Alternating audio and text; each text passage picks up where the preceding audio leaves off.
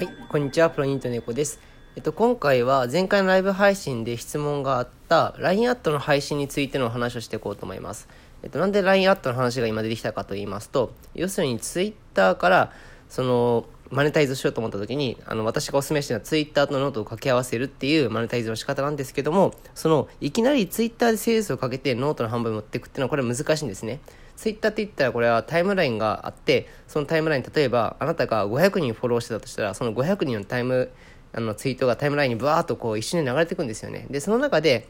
いくらこの商品で出しましたとかっていうそういう発信をしてもさっと流れていってしまってなかなかこうそんな一瞬で流れていくような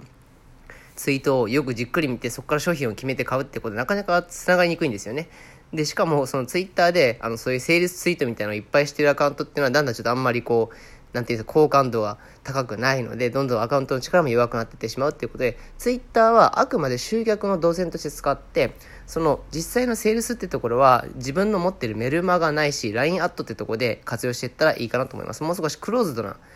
うん、そういう媒体を使ってやった方がいいですね。うん、あくまでツイッターっていうのはオープンなので、そのツイッターのオープンなところでは、あくまで集客の動線として見る方がいいです。なので今回は、そのツイッターから次に LINE アットに入れた後の話をしていこうと思います。で、えっと、結局 LINE アートで何をしてるのかって言いますと、要するによく皆さんやってるのはステップメールといって、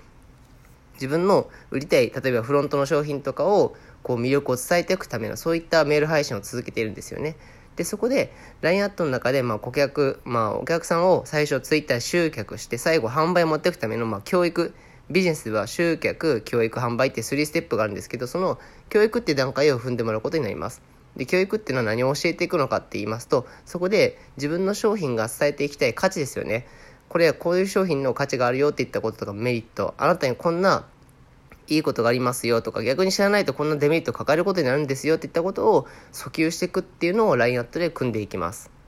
で、詳しいその内容については次回の音声で話していこうと思いますので、また聞いてください。